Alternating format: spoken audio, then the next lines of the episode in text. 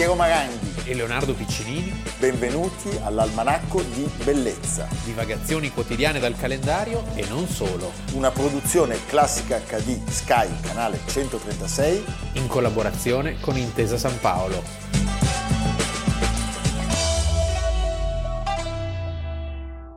Almanacco di Bellezza, 7 febbraio, Leonardo Piccinini Piero Maranghi, e un altro generosissimo amico napoletano. vedi, eccolo qua, Totò. Abbiamo le statuine stupende con il principe della risata Totò, Principe de Curtis. il principe de Curtis. Guardate che belle, c'è anche la calamita. Sì. ma sono stupende. Abbiamo ricevuto anche un film. Sì, il quarto uomo. Il quarto perché uomo. avevamo parlato a proposito di Lee Van Cleef Di un film che avremmo voluto vedere, ma non eravamo in grado e di trovare. allora un attento telespettatore Alfonso Nigro da Marigliano, provincia di Napoli, Grazie eh, attento e generoso. e generoso. Ma e simpatico perché ci ha scritto una lettera simpaticissima. La lettera è stupenda. Sì, Una lettera piena che- di complimenti. Piena di complimenti meritati, però noi vogliamo sottolineare la generosità Ah, sì, sottolineiamola perché dei napoletani, perché dopo le Anzi. mozzarelle ti arriva, ti arriva Napoli, Totò. eh, eh beh, ma c'è un altro, un un'altra altro lì, sì, storia. un'altra storia, sì. Come diceva il mio grande La classe amico- non è acqua. No, ma Carlo Duxo, avvocato di origini napoletane, Ah, certo, serra di Cassano, diceva sempre andare al sud. Sempre. Se ti devi muovere vai sempre al sud. Aveva ragione. eh? Abbiamo un primo contributo, ma ancora grazie ad Alfonso Nigro. Grazie. Di cuore, un contributo. We have come to a decision regarding your future. Uh, dear Murdstone, leave this to me, if you please. I'm afraid I've no place for you in my house now. You have a rebellious disposition. It must be conformed to the ways of the working world. It must be bent, even broken if necessary. Crushing is what it wants. Crushed it shall be. Uh, Jane Murdstone, please. The sooner you begin your fight for the world, the better. In London, there is a firm of Murdstone and Grinby in the wine trade. Yes, It gives employment to several boys. It shall give employment to you. yes. You will earn your own food and pocket money. Your lodging I've arranged for with Mr. Micawber. Yes. Now remember, you're going to London to work. Oggi molta Inghilterra. Oggi tantissima Inghilterra, direi a livelli stratosferici. Però anche l'Italia ha una sua... Conta. Sì, conta. Se tu vai alla Certosa, cioè al, al- al- al cimitero della Certosa di Bologna, Sì. c'è la lapide Di chi? dedicata al protagonista della prima parte del nostro almanacco, Charles Dickens. Charles Dickens, perché Eh lui fa un lunghissimo viaggio in Italia e a Bologna c'è la lapide che ricorda il suo passaggio. Non è venuto a Milano, ma è andato a Napoli. a Napoli. Fa un lungo viaggio perché diventa... eh sì, eh, Chase Gay, però è un self-made man, eh. totale. Totale, anzi, Totale. diciamo che eh, grazie, purtroppo, Alle sue, alle sue vicissitudini, vicissitudini è eh? diventato Dickens. sì, perché, Perché la l'ha sua vissuto- storia è, l'ha è il vissuto- suo racconto. L'ha vissuto sulla, sulla sua, sulla sua pelle, cioè il romanzo sociale, questa Sì. forma letteraria che di fatto lui ha contribuito in maniera determinante a creare e che richiama le condizioni di vita desolanti, squallide, con queste trame intricate, romanzesche, ricchissime di colpi di scena che sono spesso destabilizzanti. Questo degrado di cui lui scrive è un degrado che ha conosciuto direttamente e poi È l'interprete più autentico, sincero, eh, e avendo conosciuto la luce infaticabile. infaticabile e avendo conosciuto la luce lui ti- ti dà alla fine questo non sempre però può darti questa speranza Da- Tant'è che l'aggettivo dickensiano si usa ancora adesso, ad esempio le condizioni in cui noi siamo costretti all'almanacco Qui, qua all'almanacco, sono condizioni dickensiane. dickensiane e chi per è, colpa sua, chi è il nostro, che- chi è il nostro Scrooge? Il- È il procione, diciamo. Il procione è, è Scrooge. eh? Ebenezer. Eh, esattamente. Senti, Charles John Huffam Dickens, che nella vita ha fatto lo scrittore, il giornalista, il reporter, Tutto. reporter di viaggio, nasce oggi A nel- Portsmouth. a, a Portsmouth nel Dove c'è la 1812. Victory. Ecco, se posso dire una cosa, la sua diciamo, appartenenza al mondo britannico è testimoniata dalle date di di nascita e di morte. Cioè lui nasce nel 1812 e muore nel 1870, che sono gli anni delle più clamorose sconfitte francesi della storia. È vero. Perché Beresina, Sedan. Sì, Secondo me, capisci? Si festeggiava così. eh? e ricordiamolo, eh, la sua vita è molto a Londra, dove, allora, i nonni, dove morirà. paterni, i nonni paterni facevano i domestici presso un- famiglie agiate. Il nonno materno era sostanzialmente un ladro. Un ladro, un Sì. ladro che scappa. che scappa Eh, e, e questa cosa la trasmette al, eh, al figlio, cioè al padre di Dickens. Che finisce in gabbia. Sì, perché il padre di Dickens era un impiegato della Marina ed è il motivo perché appunto è nato a Portsmouth. Stava nell'ufficio, nell'ufficio stipendi. Ecco, aveva L'occasione il- eh, fa l'uomo ladro. esatto. e aveva un po' il vizio di spendere più di quello che guadagnava, cioè capita a molti di noi, però certo. eh, non bisogna esagerare. Non- lui forse esagerava un po'. Sì. eh.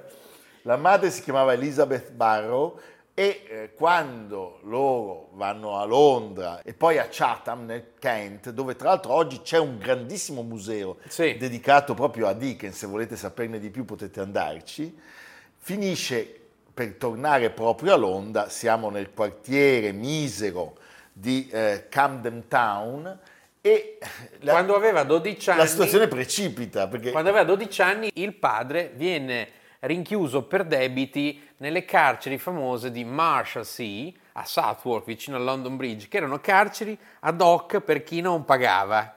Finché non... eh, Quindi io ci starei benissimo. Erano carceri su cauzione Su sostanzialmente. Charles viene messo a lavorare in e una, la- quindi- in una fabbrica che fa il lucido, il il lucido, lucido per le scarpe. e quindi sospende gli studi eh, e quindi è una esperienza diciamo precoce di umiliazione, di miseria, di abbandono. Perché di abbandono? Perché anche quando il padre viene scarcerato, la madre insiste, dice ma questo bambino lasciamolo bene in fabbrica che tutto sommato... E quindi lui si sente veramente mh, abbandonato dai genitori. Anche se c'è poi un'eredità, Sì. che è quella proprio della madre, che sarà decisiva e gli permetterà di tornare a studiare, di scoprirsi voracissimo lettore di opere del teatro elisabettiano e poi dei romanzi. Pensa, lui è, è- è accanitissimo anche nelle letture di un protagonista di qualche giorno fa. Sì, Eh? Daniel Defoe. Daniel Defoe, cui lo, lo Robinson. accomuna, a cui lo accomuna una scrittura eh, non sofisticata e difficile, una scrittura incisiva da cronista quale era e quale era Defoe, cioè di persona che aveva saputo documentare tanti avvenimenti. Lui in particolare si dedica al cronista parlamentare. Sì, fa questo di mestiere. Poi lavora in uno studio legale, quindi è a contatto con mille, con mille casi dotato di una memoria fotografica straordinaria. e poi diventerà famosissimo giovane, perché Giovane. la sua opera forse più nota, eh, quella anche più complessa, che è il Circolo Pickwick, eh, la, la scrive a 26 anni e diventa un enorme successo. È un enorme successo e arrivano anche i soldini finalmente. Viene pubblicato sul Morning Chronicle Leonardo. Sì. Questo è uno dei segreti del successo. Diciamo che lui è uno dei primi ehm, letterati che sfrutta il mezzo della stampa, della diffusione ottocentesca dei quotidiani per, cri- per scrivere delle- dei romanzi a puntate e il pubblico faceva a gara per assicurarsi la copia, la prossima copia. Questo bravi gli inglesi. E son bravi gli Son inglesi, bravi, sì. bisogna dirlo. Poi questo lo faranno anche i francesi, Poi arriveremo anche noi. Arriveremo anche Pensa noi. a Pinocchio. Certo. eh. Lui sposa quello stesso anno Catherine Hogarth, che era la figlia dell'editore del giornale, e arriva anche il teatro, perché ci sono due pièce tratte dai suoi lavori, The Strange Gentleman e Village Coquette. E poi nel gennaio del 37 esce il primo capitolo, Bomba, Di Oliver Twist. Di Oliver Twist. Oliver Twist, siamo quindi negli anni 30 dell'Ottocento, e viene dopo Pickwick, ma mentre Pickwick raffigurava in qualche modo l'Inghilterra così piena di interessi, di sfaccettature, di senso positivo Sì. del sapere, della conversazione, delle origini eh, le più varie, dei Qui- personaggi che affollavano questo circolo. Qui apre il pentolone. Si, eh, qui si, si inabissa eh, nelle soffitte delle stamberghe, nei, nei ladruncoli, nella miseria, nell'altra faccia della medaglia dello sviluppo inarrestabile di questa grande città. Assolutamente. Noi eh, ci facciamo aiutare da Alec Guinness, meraviglioso. Sì.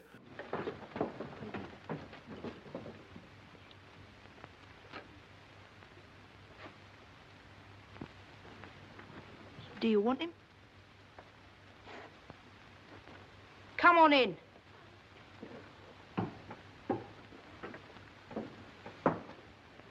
Here he is, Fagin. My friend Oliver Twist.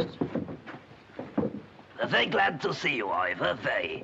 Aren't we, my dears? Yeah, how far have you come? I've been walking for seven days. Walking for seven days? Beaks all, eh? Do you know what a beak is, my dear? A bird's muzzle. Sit down, all of you. A beak is a magistrate, my dear. Don't you take off the sausages. Sit down, Ivor. Beh, insomma, eh. poi anche Polanski, ma questo era- Polanski, sì. questa era la versione di David Lean con lo splendido Alec Guinness.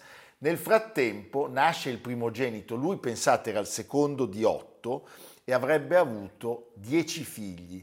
Il primogenito che viene chiamato Charles Culliford Bodds. Bodds era il soprannome che lui è lo pseudonimo che aveva usato per i suoi primi scritti e loro si trasferiscono, beh, si passa... Eh, si, si imborghesisce. Eh, Regent's si, Park. eh, si sale, si Sì, sale, sì, si sì. sale. eh.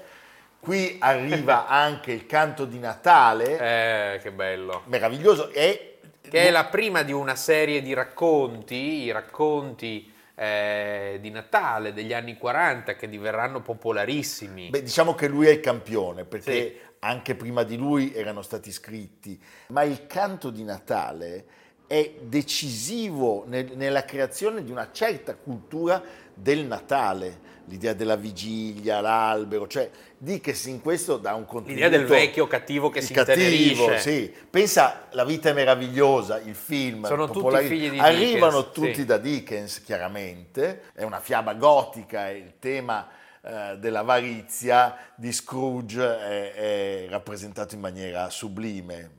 Poi hanno attinto tutti, da Disney a Zemeckis. Zemeckis con Jim Carrey straordinario che interpreta ben otto parti, Sì, è una sorta di cartoon digitale in 3D molto bello. E coi soldini, coi soldini di quest'opera si può fare un bel viaggio. Sì. Eh, Leonardo? E si va prima negli Stati Uniti e poi... Beh, gli Stati Uniti non gli piacciono, No. cioè rimane disgustato dalla schiavitù. Sì, perché ancora Beh, peggio c'era, c'era la schiavitù. Eh, c'è, c'erano quelli con la museruola. dice, dopo gli Stati Uniti, cioè, dopo il veleno della schiavitù, si va a vedere il paese più bello del mondo. L'Italia, il Grand Tour. Il Grand Tour, pensate, lui va a Genova, quindi a Genova, capisci? La Spezia, come Shelley, che La fa una brutta Spezia, fine. eh, scegli, eh, poveraccio. Sì. Bologna, dove c'è appunto la lapide. Bologna. Carrara, Roma, Napoli e, E Mantova. Mantova, sì. Ma- E Mantova, quando ci va lui, non è la Mantova di oggi, è ancora quella dove ci sono le carceri Le nel carceri. castello di San Giorgio. eh. Di cui abbiamo Di cui parlato. abbiamo parlato. Eh? Però lui scrive un memoriale, immagini dall'Italia e la carta stampata gli piace sempre di più, anche perché permette di far uscire il romanzo da quella stretta eh, Certo. cerchia di benestanti e grazie alle pubblicazioni appuntate ai giornali si allarga e di molto l'orizzonte dei lettori. Mi piace leggere quanto ha scritto recentemente Livio Crescenzi sul Sole 24 Ore, è in corso un'operazione di traduzione, di ritraduzione di molte opere di Dickens, per, per dire eh, è l'ultima traduzione in italiano di Oliver Twist e di Silvio Spaventa Filippi del 1919 addirittura. E conclude Crescenzi dicendo il suo spirito imprenditoriale, unito a una strategia di insieme e a un talento senza precedenti, cambieranno per sempre il mondo dell'editoria, rivoluzionando il concetto di autore e trasformando l'inimitabile Charles Dickens nella prima vera pop star e creando intorno a sé una vera e propria community, come si direbbe oggi, di appassionati di ogni classe e categoria dagli analfabeti ai letterati, dai ladruncoli di strada alla regina d'Inghilterra. L'Inghilterra si stringe intorno a quest'autore che la fotografa in maniera così esatta. Senti, a proposito di Silvio Spaventa, Sì. permettimi di dire una cosa. Sì. i fratelli Spaventa sono quelli a cui dobbiamo torniamo a bomba. Ah. Perché sono quelli che a un certo punto, socialisti, Sì. non volendo aderire alle riforme eh, e, e- e, come dire, alle strizzate eh, d'occhio ai liberali, dicono torniamo a casa, torniamo certo, a bomba. a bomba. E loro erano di bomba. Vabbè, fantastico. Dov'è Bomba? È vicino a Ponna? No, è in Abruzzo. Ah. Anche se Ponna va talmente bene lì a Como che ne vogliono aprire una anche in Abruzzo. Ah sì, ok, un franchise, in franchising. In franchising, va bene, un contributo.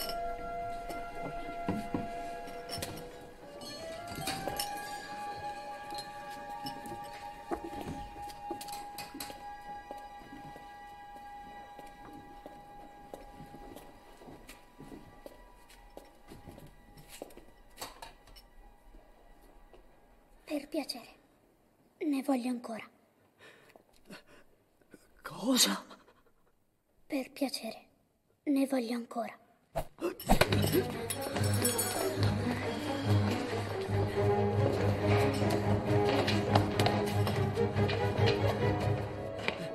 Chiamate il messo.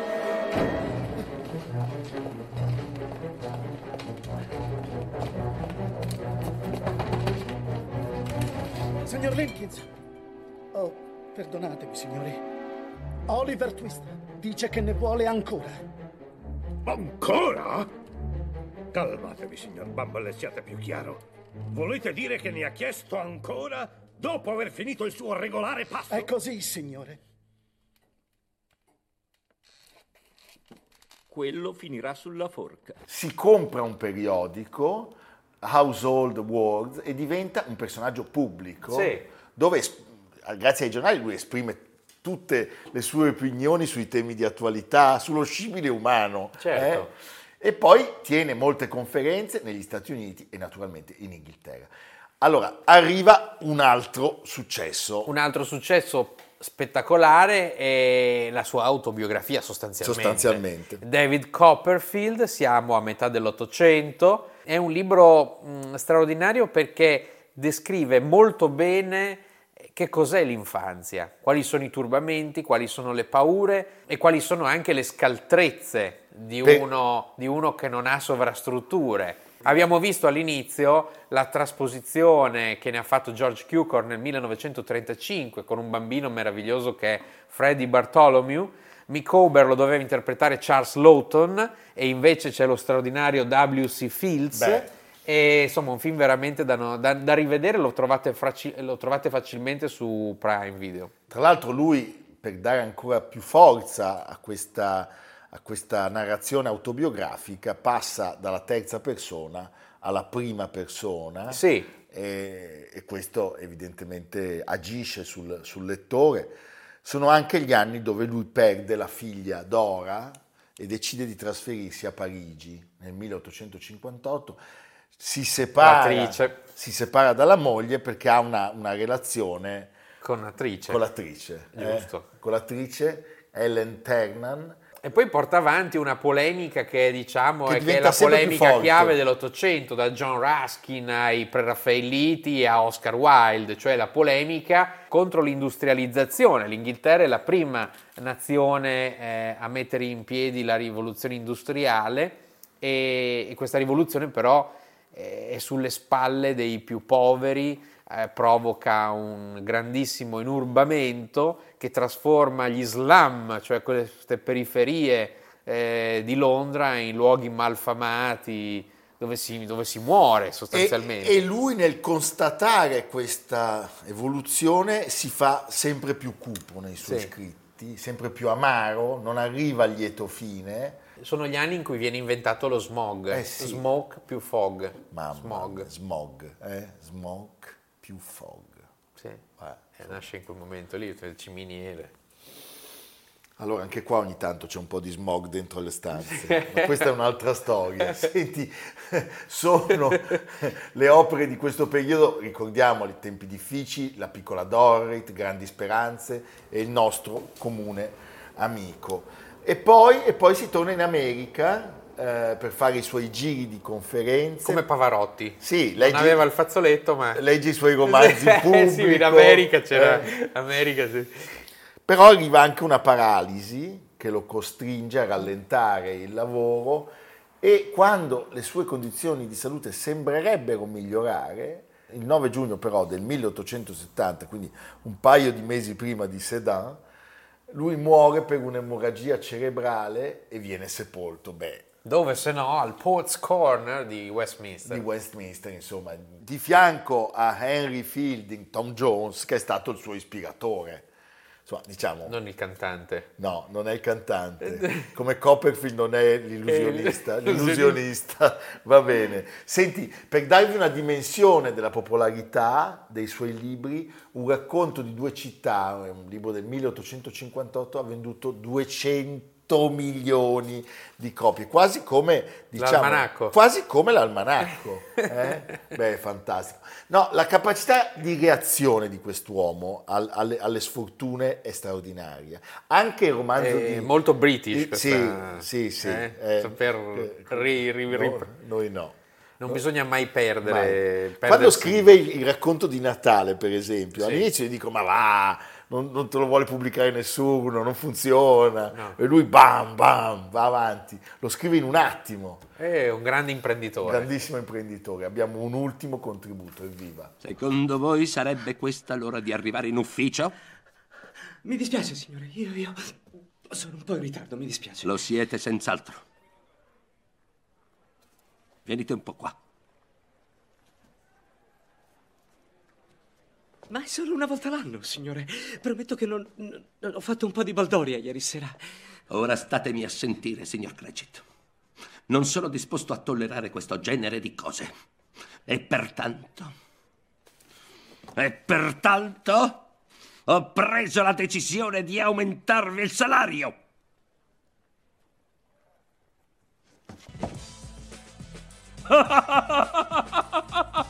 Felice Natale, Bob!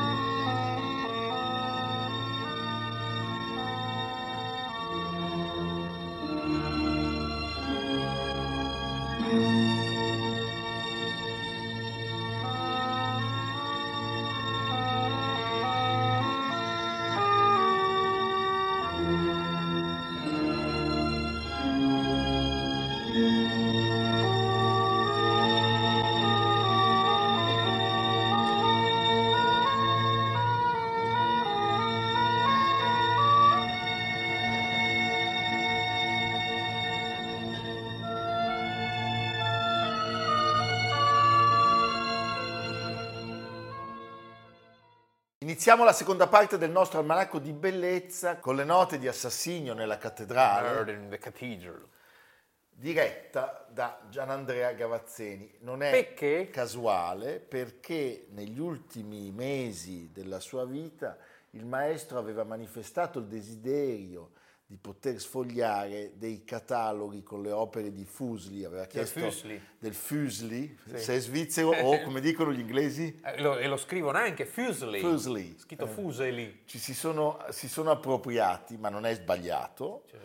E, e- e- e questa puntata quindi è dedicata alla memoria del maestro, di cui tra l'altro il 5 febbraio era l'anniversario della scomparsa. Parliamo del pittore appunto nato a Zurigo, ma in realtà poi adottato dall'Inghilterra. Le atmosfere erano perfette. Sia per la Svizzera che per l'Inghilterra. Sì, più l'Inghilterra. Più però, l'Inghilterra, eh. sì. Il sette- Più dark. Dopo essere nato il 7 febbraio del 1741, lui lascia la madre patria perché eh, non se la sentiva di fare il, il mestiere che suo padre aveva scelto per lui. Beh, sì, lui cresce in un ambiente intellettuale molto vivace perché il padre era una sorta di antiquario, di pittore dilettante, era amico di Winkelmann. e non Quindi- voleva che il figlio facesse la stessa, No, la stessa strada. vuole una cosa più Più stabile. stabile, il pastore. Il pastore. Non di pecore ma di anime. Esatto. Noi invece facciamo pastori di procione, pensate un po' Sì. voi.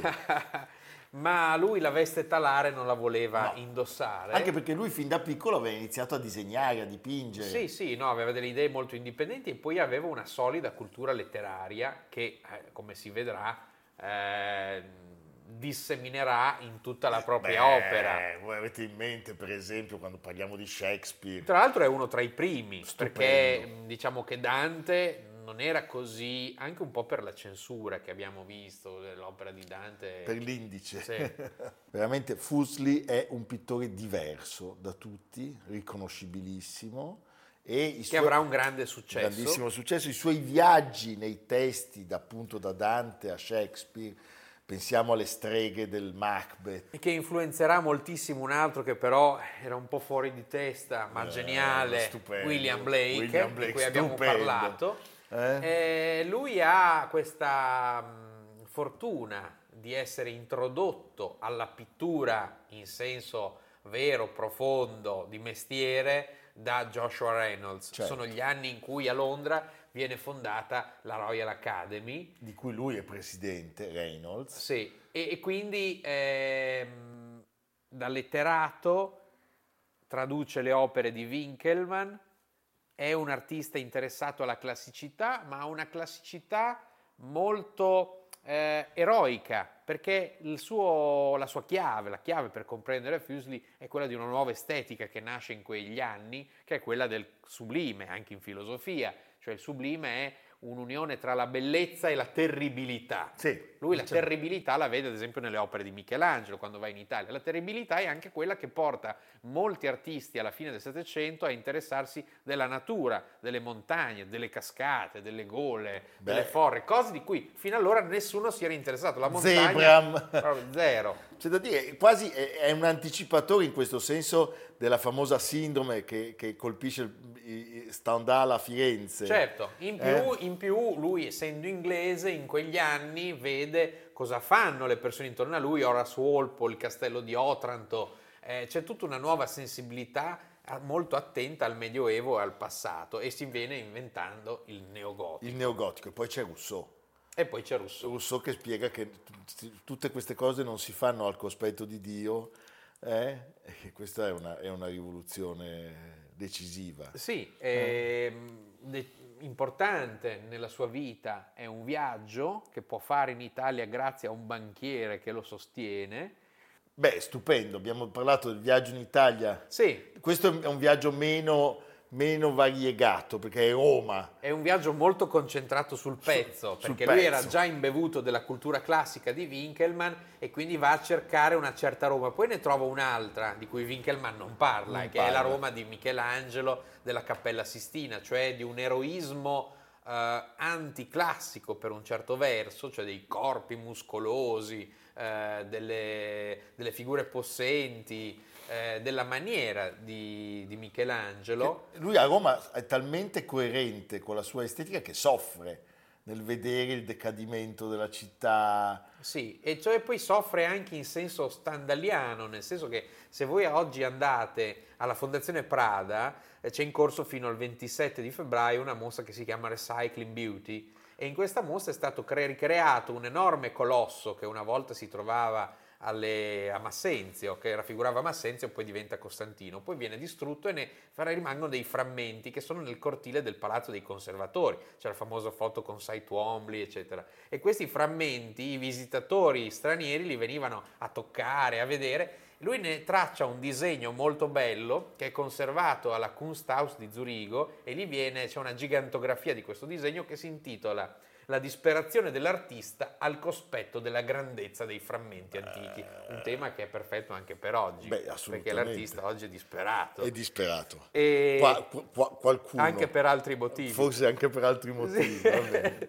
Senti, dopo il viaggione si torna a Londra e finalmente nel 1782 lui espone alla Royal Academy un quadro che è destinato a, a Alla David Lynch. Alla David Lynch. ne farà due poi.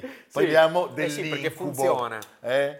Cioè quella donna stesa su, lei- su un letto abbandonata al sonno. con un nano accovacciato Un mostro. e un cavallo no, che, si, che si affaccia dal retro, Un'opera che tra l'altro avrà un successo tale, la gente farà la coda per vederlo, e gli inglesi che avevano molto mh, attiva la, la- la- la comicità delle- dei caricaturisti, useranno questo dipinto, Rowlandson ad esempio, per eh, ogni figura da prendere in giro, cioè quindi lei diventa, Sì, sì. so, la cognata della regina, Napoli c'è Napoleone che è il nano, È il cioè, nano, chiunque eh, poteva certo. essere oggetto Eh, di... funzionava Sì, sempre. funzionava.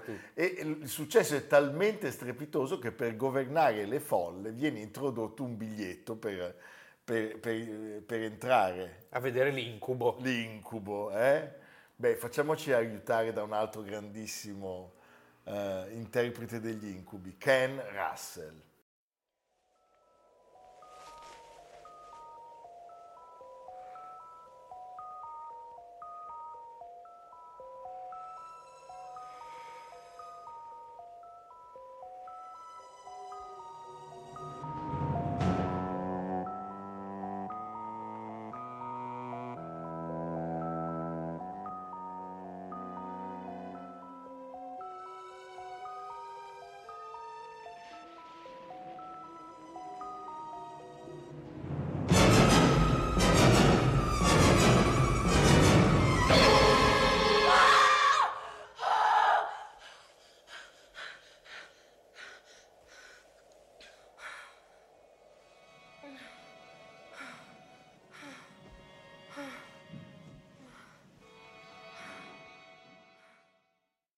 Oltre ai rimandi simbolici c'è anche eh, qualcosa eh, legato all'amore perduto e forse proprio a qualcosa di autobiografico, perché sappiamo che Fuseli si era innamorato di una donna di nome Anna e la giovane finì, finì per sposare un amico di famiglia. Eh, Fatto spiazze. Che, spiazze, eh, fatto che spezzò il, il cuore al nostro zurighese e quindi la donna potrebbe essere lei, il mostro potrebbe essere Fuseli o forse Fuseli è il Ah, cavallo. cioè, sempre interpretazione, Eh?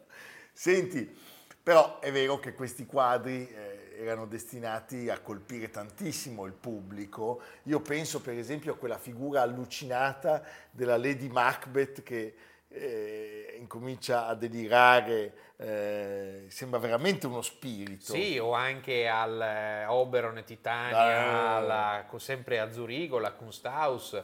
Al Victorian Albert c'è un suo autoritratto stupendo del 1790 e proprio a Zurigo, tra qualche giorno, dal 24 febbraio al 21 maggio, in collaborazione con la Courtauld Gallery di Londra, ci saranno 60 opere esposte con dei disegni, anche alcuni mai visti prima, eh, la figura femminile, il titolo della mostra è Fuseli, moda, feticismo, fantasia, quindi c'è tutto. Diciamo che Fuseli è servito certamente non poco a Freud e Jung, eh, Sì. ma è arrivato bene in anticipo.